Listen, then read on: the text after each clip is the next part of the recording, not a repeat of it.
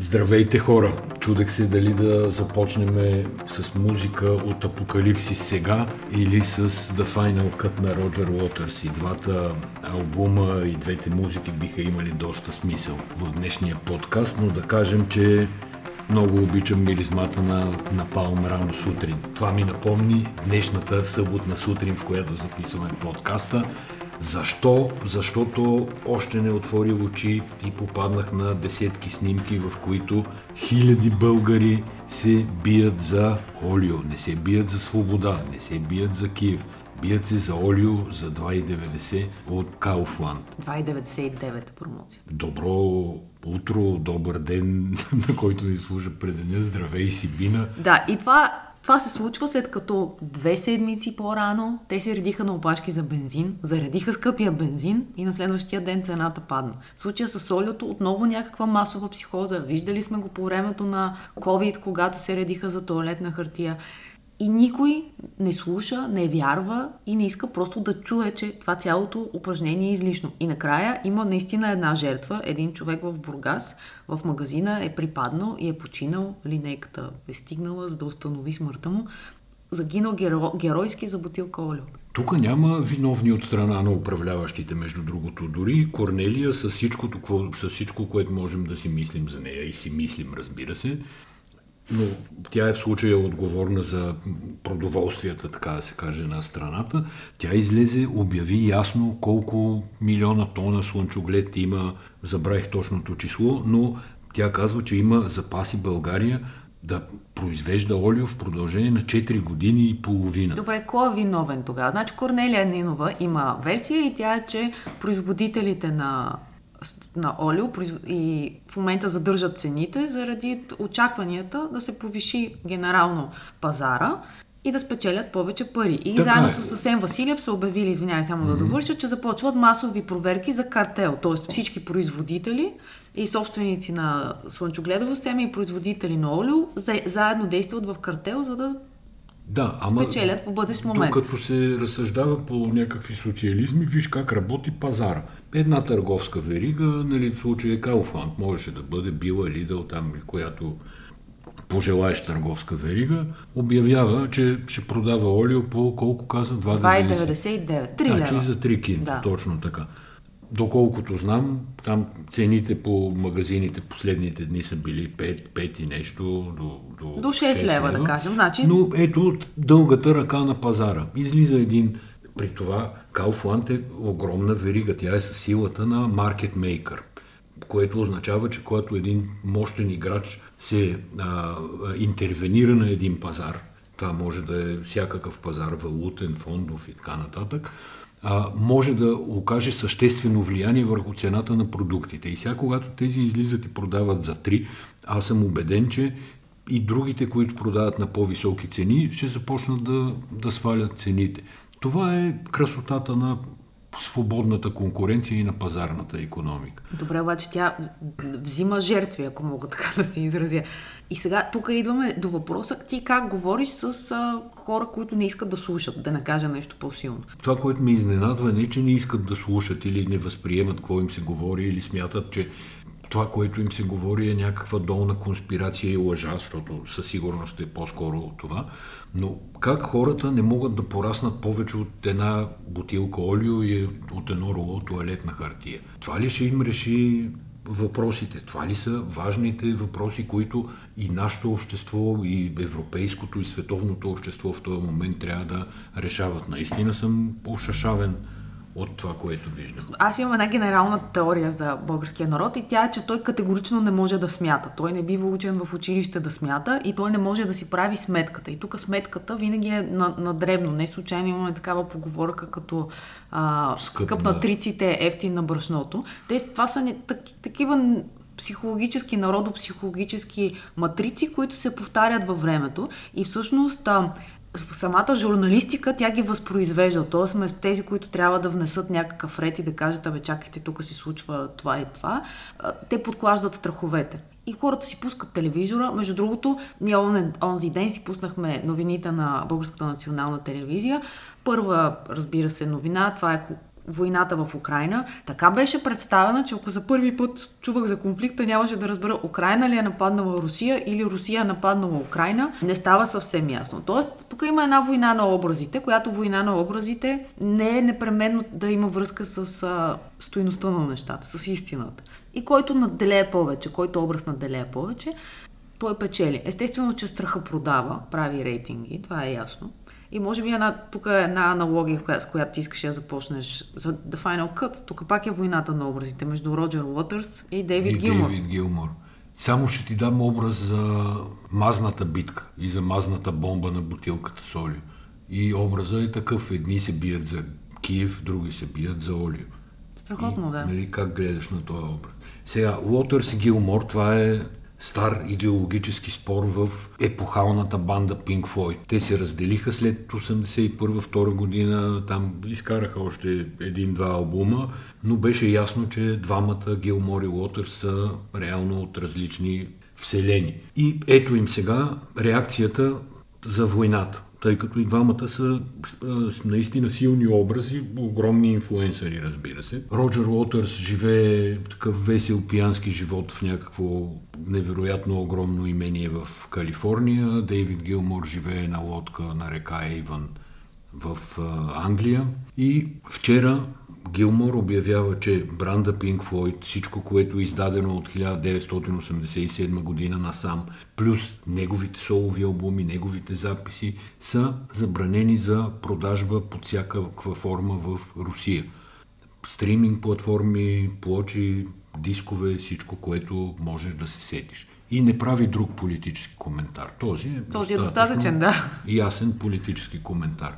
Роджер Уотърс използва тролска тактика. Публикува в Инстаграм едно писмо на момиче от Киев, което казва господин Уотърс, аз съм израснала с вашите песни и с вашата музика, но ето сега ние сме под обсада, наоколо падат бомби, страхувам се за майка си, баща си и така нататък. Не, казва, нашия проблем става катастрофа за цяла Европа и за целия свят. Тоест, така. тя търси, според мен, подкрепа и казва. Така, нали, така очаква, очаква да. той да, да защити украинците и да се изкаже критично за агресора. Нищо подобно обаче не се случва. Роджер Уотър си отговаря пак в писмо от Диер Алина, нали, защото Алина се казва момичето. Скъпа Алина, виновни са западните правителства, които въоръжават украинците и така помагат да вашата страна да бъде разрушена. Грозна и гнусна опорна точка, между другото, много а, такава модерна. Напоследък я има тая точка. Ако западняците не въоръжават Украина, някакси всичко ще е наред. Тия, Тоест, ако Путин превземе без, без бой да. Украина, тогава целият да. свят ще бъде наред. Това ли излиза? И да, но западните правителства въоръжавали вместо да се ангажират с дипломация. И сега, надявам се тази Алина да е слушала новините и както и повечето от вас да са слушали новините и да знаете, че дипломация с Путин Запада се опитва да води от един месец насам. Може би не само Запада, защото в последните дни дипломация идва от страна на така, израелския така, премиер и на турския да, целият свят се е ангажирал. Израелеца, Ердоган там холстваше някакви преговори. Ония ден Макрон се унижава да, да трябва там да крещи през една 6-метрова маса германския Шолц канцлер. Тоест всичко живо е ангажирано с дипломатически усилия и това не спира бомбените. Не знам дали обаче. попадна на едни снимки, бяха много красноречиви. Преди няколко дни Макрон е говорил по телефона с Путин и след това неговата администрация го е снимала и публикуват снимки. Той се държи за главата и това е някаква картина на отчаянието. Страшно силни снимки. Има три или четири. Хванал се е за челото, една много напрегната физиономия, т.е. Това е, това е показателно има ли дипломация или няма дипломация. Целият свят се опитва нещо да говори с един човек, който ходи да си говори с в Беларус беше вчера, където Путин обяви, че няма проблем от изтеглянето на западните компании от Русия. СССР едно време бил страшна економическа мощ и сега отново Русия ще да стане такава. Не знам руснаците какво мислят по въпроса, само когато трябва да слязат от БМВ-тата и да. да се качат на ладите. Метал и лади вече няма, защото спрели да се произвеждат поради липса на части. Но... Ние ми ще се возят в метрото, както казваше тук една председателка на да, събрание. Економическо-пропагандната мисъл там ражда бисер след бисер. колежката Симонян, която е шефка на, предполагам, още е шефка, да, на телевизията РТ, Russia Today, там основният пропаганден инструмент на Русия извън Русия, казва а защо ние да не вземем да национализираме Икея. Разбира се, защо да не вземете защо да национализирате да Икея, като можете да си изгубите и вие сами масички и столчета. И тук, между другото, повода по който тя го каза това ми напомня за днешните епични бойни сцени около Кауфланд. Икея обявиха миналата седмица, че затварят и имаше десетки хиляди руснаци, които се биеха буквално пред един магазин на Икея. И тя беше пуснала всъщност една такава снимка и казала, какво ни пречи всъщност да национализираме Икея. Също тя казала, защо трябва да бъдем в YouTube, като можем да бъдем и в Рутюб. Така, Няма никакъв всичко проблем може, да се затвори Русия може. само... Да, всеки сам си преценя. Могат да са в Рутюб. Рутюб. Рутюб, колко му е. Сега за Икея, снимките, които ти разказваш, бяха пак много красноречиви. Между другото, фотографията много, много силно изкуство в такива моменти. Първо, преди затварянето на Икея, там имаше военни сили, такива въоръжени до зъбите, за да пазят хората, които купуват, а хората купуваха всичко, каквото може да се купи. Според мен това въобще не беше купуване от необходимост, а беше купуване с, като, като сбогуване с цивилизацията малко беше, с западния свят, с каквото искаш го нарича. Купуваха си сакси. Междувременно, тук в България какво прави Икея, мога да ти кажа. Ти дава ли си сметка, че логото на Икея е синьо и жълто? Това не е ли Швеция? Да, да, дала да, съм си. това е Швеция, но твърде много напомня на украинското знаме и предполагам, че в Москва е изглеждало по различен начин. Будяло има очите. Да. да, не си дах сметка за това. Всеки, който излезе да говори, го гледам с какво са кое. От известно време. Да, гледахме тази сутрин през конференция на щаба за бежанците. Една от. Да, Красимира Величкова да, беше с жълто, беше с жълто сако. Добре, ще минем после и през щаба, само да кажа, може би за Икея, които в България, слава богу, тук е различен свят, въпреки че ясно е, че всички искаме по някакъв начин да участваме и да, и да който може да помогне, да помогне. Икея този месец правиха една кампания, която беше свързана с насилие, обаче не с военно, беше свързана по-скоро с насилието в училище и в класната стая. И ако сте ходили случайно в магазина, който е най-големия на околовръстното, там имаше едно говорещо бюро, което изричаше обиди. И бюрото беше надраскано с думите, които всички ние, не искам въобще да се отграничавам, сме си писали по бе глупак, идиот и тем подобни. Та сега тази кампания продължава на Икея, само че по позитивен начин. Идеята е, че а, трябва да се отправят някакви позитивни послания, за да се изчисти цялото това нещо, агресията и този тип говорене. И се случва на фейсбук страницата на Икея, където всеки може да сподели някакви по-жизнеотвърждаващи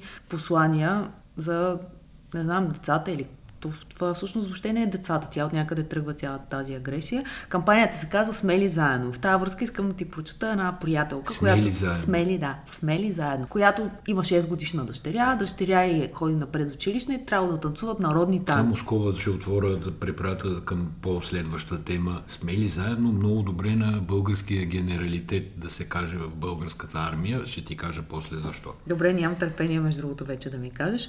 Та Гергана се казва нашата приятелка, има 6 годишна дъщеря и дъщеря е трябвало да танцува народни танци. Обаче нещо не танцува добре тия народни танци и учителката почнала да я обижда учителката, не децата, и да й казва, че била некадърна, малумна и тем подобни неща. И детето се разстроило. Да, това с агресията, всъщност ние от време на време сме толкова тъпи, толкова тъпо общество, че не си даваме сметка, че тя се възпроизвежда абсолютно на, на всички нива и тези деца пресъздават един модел, който виждат. Тоест това, че те се държат агресивно, често проблема е някъде друга да спирам. Нашите генерали, някои от нашите генерали за радост, нали, надявам се да не са всичките, армейските генерали става въпрос, ги ползват по много унизителен за тях самите и за армията ни начин, като хибридни войници, като част от този образ, който хибридната война, руската пропаганда иска да създаде в България и успява страшно успешно, медиите не оказват никаква съпротива и мен това жестоко ме а, натъжава и притеснява. Значи явява се поредния генерал. Да, тук не говоря за Шивиков, не говоря за а, Стефан Янев, не говоря за други, които са приказвали по подобен начин. Вадят ония ден, първо в БНР, някакъв генерал, който се казва Самандов или Самандов, който върви с една визитка на някакъв отявлен натовец, едва ли не главорез на чужди врагове, ръководител на българска рота по психологически операции, но гледам, че само 2004 е бил ръководител или после ротата е разформирована, или бързо са преценили, че трябва някой друг за командир на тая, на тая рота. Но така или иначе, той излиза по БНР с някаква страхотна визитка. Същото нещо се повтаря вчера в Дарик Радио. И Дарик Радио, който отдавна не съм ги виждал да пускат цели интервюта, чувал по-точно. Вчера нали, пътувах в колата и слушам едно дълго и напълнително интервю на този горд български натовски генерал, който с много думи а, успява да каже, че украинците сами са си виновни за тази война. Те са предизвикали Путин, че България трябвало да бъде много по-предпазлива от колкото е, и започва да развива как да кажа, да, да развива тезите на Митрофанова и да развива тезите на руската пропаганда. И хората си викат, бре, нали, натовски генерал. Но тук има няколко неща. Първо, наистина българския генералитет, тези, които са в ръководството на българската армия, те са хора на по много години вече. Това са хора, които са учили в руски военни, в съветски по-точно военни академии, които са възпитавани в а, военната доктрина на Варшавския договор. А повярвай ми, военната доктрина на Варшавския договор няма абсолютно нищо общо с съвременните реалности на света. Нищо общо. Обаче тия хора се изглежда закърмени с това нещо. Очевидно хората, които ги активират, имат средствата да, да влияят върху тях, за да могат те да, да излизат да говорят по българските медии. Но как става освен това така, че изкача един човек от никъде и започва да се явява по всички големи медии с въпросните опорни точки. Затова казвам, че самите медии нямат а, никаква резистентност. И се чуда сега тук, като съм започнал тази дълга реч. Ама искаш да те прекъсна да ти кажа как става. Само да, аз ще поставя въпрос, а ти ще ме прекъснеш и ще кажеш как става. ще Чуда се пробваш да отговориш. По линията на медиите ли да тръгна или по линията на управлението на българската армия? Кой кой е всъщност в управлението на българската армия? Не мога, не мога тази дилема аз да я реша. Прекъсни ме сега. Исках да си кажа само как става това с медиите. Все пак ние да не забравяме, че медиите работят почти 24-7 и трябва да пълнят огромно съдържание. И когато ти имаш два фронта, и единия си е приготвил генерали и си ги е възпитавал тия генерали, както каза, ти си ги е накърмил тия генерали с една пропаганда, те реално имат едно ядро, имат след това един кръг, концентричен, след това имат втори кръг и когато трябва да се атакува и да се влияе върху общественото мнение, те са готови да подават и подават хора. И медиите, които в крайна сметка трябва да произвеждат съдържание, го взимат. И тук вече стига въпроса, защо тия хора, които питат, много често не са подготвени и не знаят какво да питат. Както аз бих попитала какво прави Миска да води късните новини на, на BTV.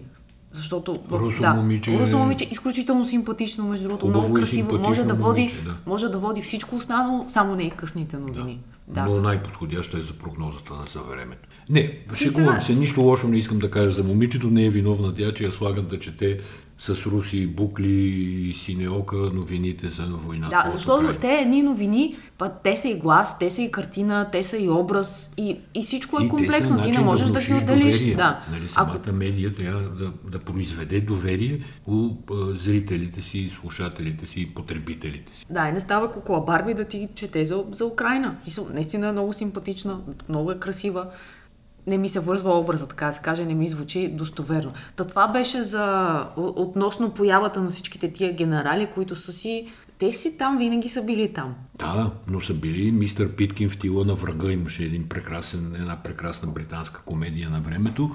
Сега въпросът е друг. По, доколкото знам, има около хиляда български офицера, млади, които са обучавани в академии на НАТО. И никой не ги знае тия млади български офицери, хиляда не са малко. Какво правят, къде са завряни по структурите на армията, имат ли изобщо някакво влияние или тия да, ма те не старите са, шапкаджи и чантаджи ги мачкат? Не са възпитавани за пропаганда, те са възпитавани за офицери, т.е. по това, по което работят са възпитавани. Не, друго питам, защо тия млади офицери не се издигат по-бързо, за да може нашата армия да заприлича на нещо различно от разбита армия от Варшавския Защо договор. младите лекари не се издигат по-бързо? Защо младите преподаватели в университетите не се издигат различни по-бързо? са нещата. Според мен е абсолютно едно и също, че Различни са. Аз съм съгласен съм с теб, но в контекста на този разговор нещата наистина са различни. Украинци в България съм сложил тема, по която ти си силно компетентна поради, щях да кажа така, стеклите си обстоятелства, но то не са обстоятелства, които са се стичали, всъщност си е твоя воля, нали, ти, си, ти реши да се занимаваш с организация на помощи. така, доколкото виждам най-голямата сила, която е необходима в момента, това е Варна. По географски причини. Те влизат от Доран, Колак, влизат от а, тази част на България, да. слизат надолу, да, по, по морето.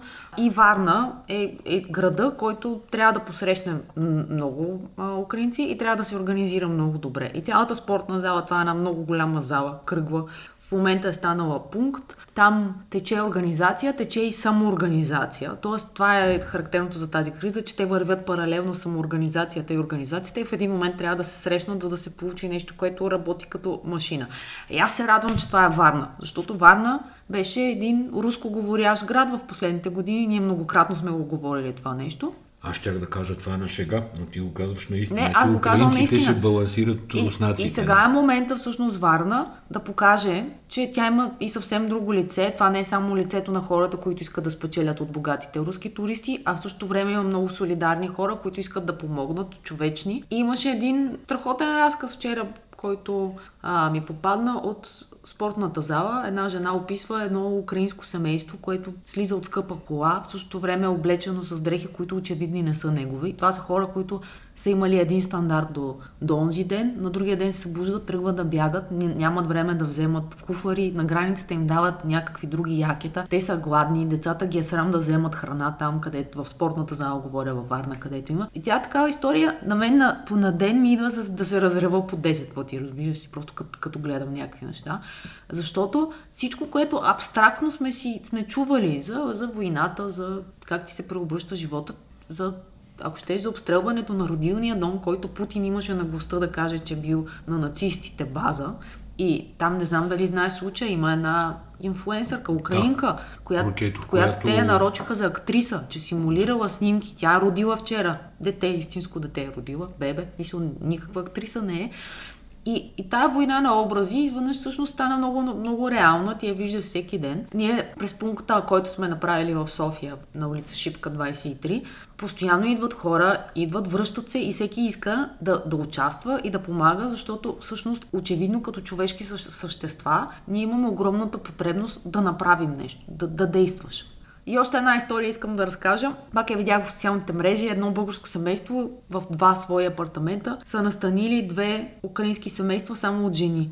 И отиват първия ден и виждат, не първия, може би втория, третия, виждат едната жена, която е изчистила целия вход, излязла е да, да измие входа и е предложила на семействата, които живеят там, да им почисти къщите. Не защото за да изкара пари дори, не, не за работа, а за да прави нещо, да върши нещо, защото мъжа е на фронта, сина е на фронта и не иска да мисли, не иска да мисли за това. А дру, на същ, същите хора, които си дават другото жилище, жената, украинката, е събрала каквото е имало в кухнята като храна, изпекала е сладки и отишла е почерпила целия вход. Тоест тук говорим за един съвсем друг менталитет, който ние не познаваме. За главен координатор или за председател на щаба за украинците, които влизат в България, правителството назначи полковник Валери Рачев, когото аз имам честа да познавам от дълго време и лично. И искам да кажа, че този човек е точно обратното на генералитета, съветския генералитет начало на българската армия, за който говорих преди малко. Страшен българин, много сърцат, много организиран, много дисциплиниран и с изключителен вътрешен интегритет. И това е едно от най-добрите назначения, които правителството е правило. Ще видите много бързо всъщност ефекта от неговата работа ще се почувства. Да, днеска и аз им гледах пресконференцията. В момента в България има един основен проблем. И това е, че няма нужното законодателство, за да могат много бързо тези хора, които влизат от Украина, да получат временен статут на бежанци, за да могат да започнат работа. Има директива европейска. Тази европейска директива още е писана по времето на бежанците от Босна.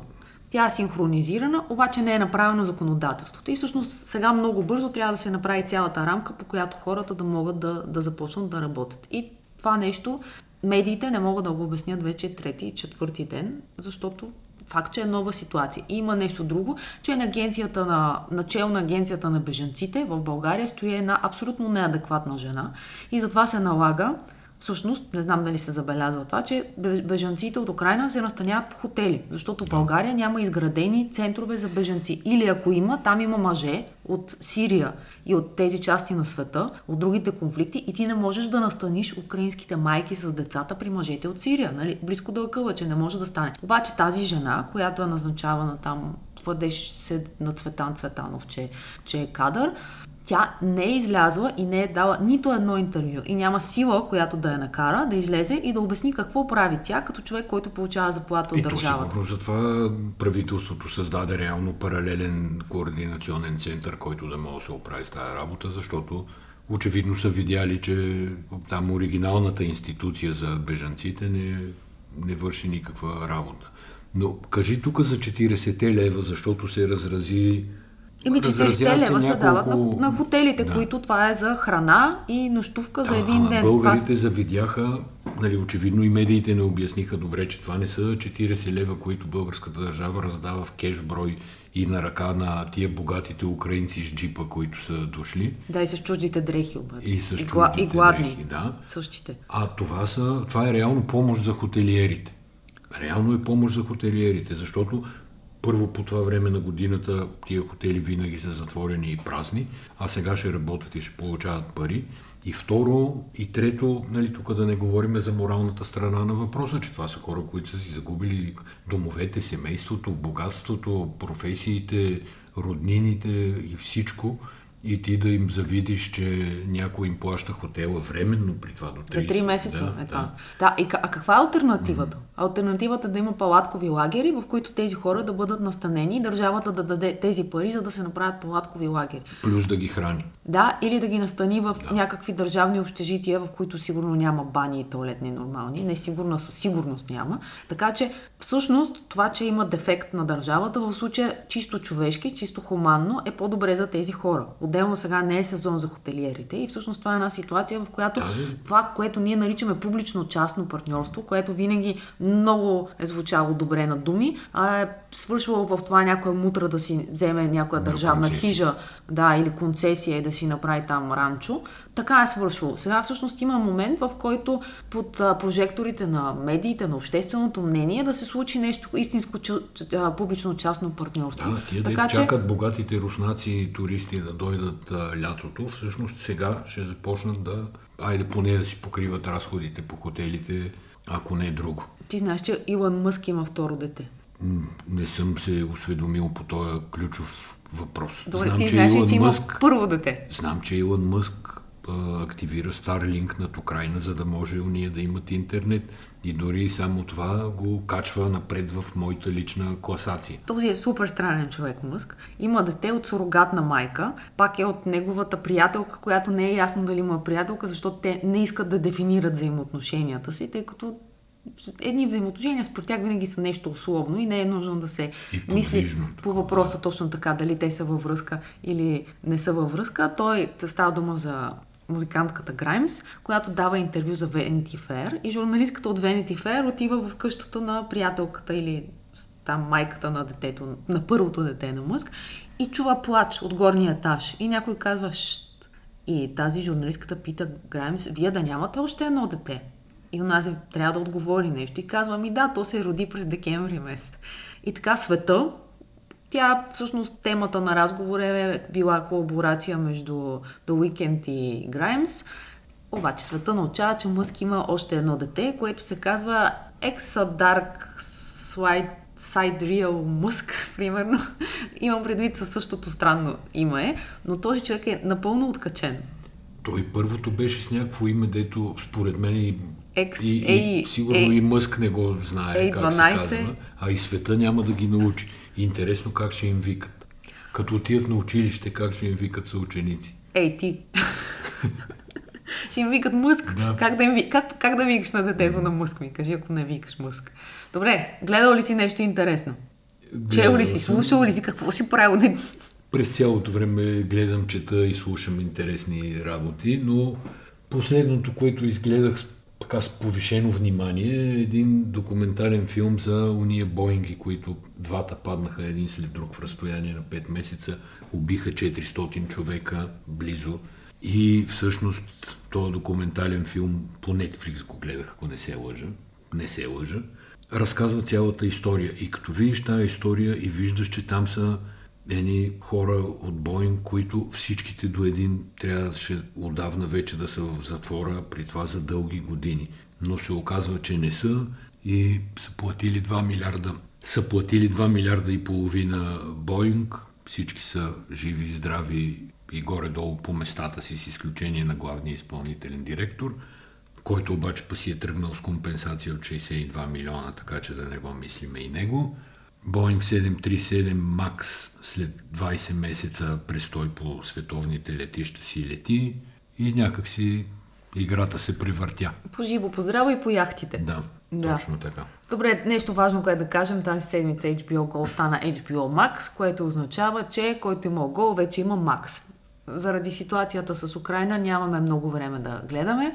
Продължаваме партньорството си с Storytel, това е апа, приложението. Значи Max е нова апликация. Като сте имали Go, така е, че имате Max, ама трябва да си инсталирате новата апликация, която се нарича HBO Max. Тоест, изисква се елементарно технологично усилие. Трудно ли? Еми не беше трудно. Не. Добре, значи лесно е. Така, ние, аз продължавам да слушам Storytel. Между другото, страшно се зарибих, не исках да изпълня тази дума, обаче не се сетих друга. друга по... Запалих се. Страшно се, да, да страшно се запалих по, по някои гласове. И това, дето хората казват, че всъщност едно представяне на човек, това е външния му вид и гласа му и най-малко какво слушаш. Аз го изживях на живо, или да, как се казва, на запис го изживях на стриминг, заедно с Владо Пенев. Владо Пенев известен български актьор, който е озвучил ав, имат а, Storytel авторски сериал, аудиосериал, български, казва се Мамник и той в момента дори се на, състезава за една европейска награда за фантастика. Евро, Тоест, Еврокон не е 22. нечия книга, а си участва в български сериал. Да, така че те, Владо Пенев, така че те, че просто само седиш и го слушаш. Дори може да не разбереш, че е Владо Пенев. Това не е този глас, който примерно сме свикнали да го слушаме по интервютата. Обаче е толкова красив глас, че че те такова омагьосвате, както се казва. И направих една кратка анкета, за да видя кои гласове всъщност харесват хората. Тя е абсолютно непредставителна. А, в Твитър я направих. И се оказва, че има тази страст по гласовете не е само моя, тя е обща тенденция да се служа по гласове, а не по автори. Виж колко интересно въобще като, като тренд. Силвия Лулчева, също наша приятелка да кажем, която наистина много професионално работи с гласа си, включително и в, и в живота. Тоест, виждали сме я, да. Да, виждали сме я в действия, виждали сме да, да обучава хора да прави това. Тя изключително уважава гласа като инструмент. Гергана Стоянова, Мариан Маринов, Денислав Борисов и Георги Господинов, писателя. Това, беше, това бяха хората, които бяха посочени по, по, по, няколко човека. Да, чете. А иначе най-слушаните, най-слушаните в, в, в платформата, които те си посочиха, тъй като помолих историите да дадат от тях на гледна точка, кои са, това са Даниел Цочев, Силвия Петкова и Момчил Степанов. Както се казва, въпрос на вкус. А помните ли една вибрация в а, до мажор? Може и да е минор. До. Когато в предишния подкаст се шегувахме с една четка за зъби, всъщност, която много хубаво така чисто до дава, когато я включиш да работи. Сега имаме дует. Не, да, дует. Дует сме, бе. Дует сме. А, такъв едногласен, нали, защото и двете са в до. Между другото няма никакво разминаване. Аз съм ги пускал двете едновременно и си е чисто до. Какво пускаш двете четки за зъби, за да чуеш как Да, за да видя дали няма полутон тук нещо такова. Добре, това са две четки за зъби, които са Philips Sonicare Prestige 9900. Видях модела и го запомних. така, софистицирани четки за зъби. Ние ги тестваме и казахме, че ако ни харесват, бихме споделили за тях. Да. Е, споделяме. Е, споделяме, Добре. да. Значи... Ние сме в ситуация да си, мием, че, да си мием зъбите с телефон в банята.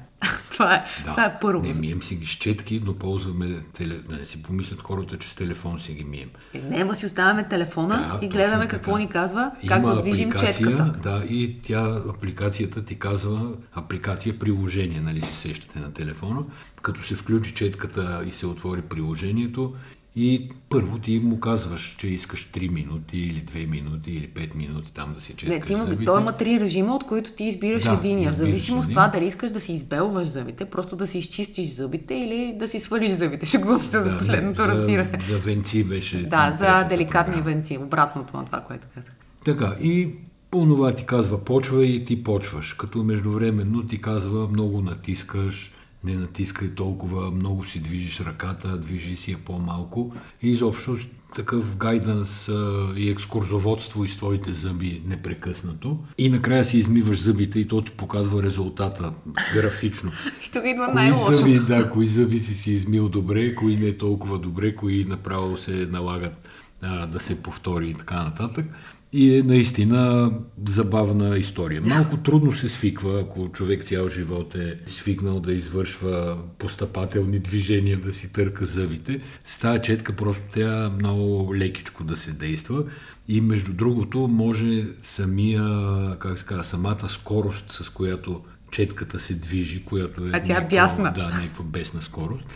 А, самата скорост също се нагласява, което мен ме успокои, защото при първата проба имах чувството, че всички импланти, а, инвестицията ми в импланти ще отиде на кино. Там малко понамалих интензитета и сега съм щастлив. Да, обаче след първото четкане на зъбите, ако използвате инструкциите на, на приложението, т.е. държите по, по много време на един зъб, най- по- най-общо казвам това е, и след това като си измиете зъбите и само си прокарате а, с език по, по зъбите, те са толкова чисти, колкото според мен никога не са били с обикновена четка за зъби. Абсолютно е Има шанс несравнимо. това да вземе малко хляб на заболекарите, дето... Какво беше там? Чистат зъби, избелват али-бали, доближава се. Да. Еми, дайде да свършваме. Айде, до скоро. Свършваме. Радвам се, че успяхме да запишем един подкаст и още повече се радвам, че сте ни слушали, щом сте стигнали до тук. Чао и до следващия път. Чао!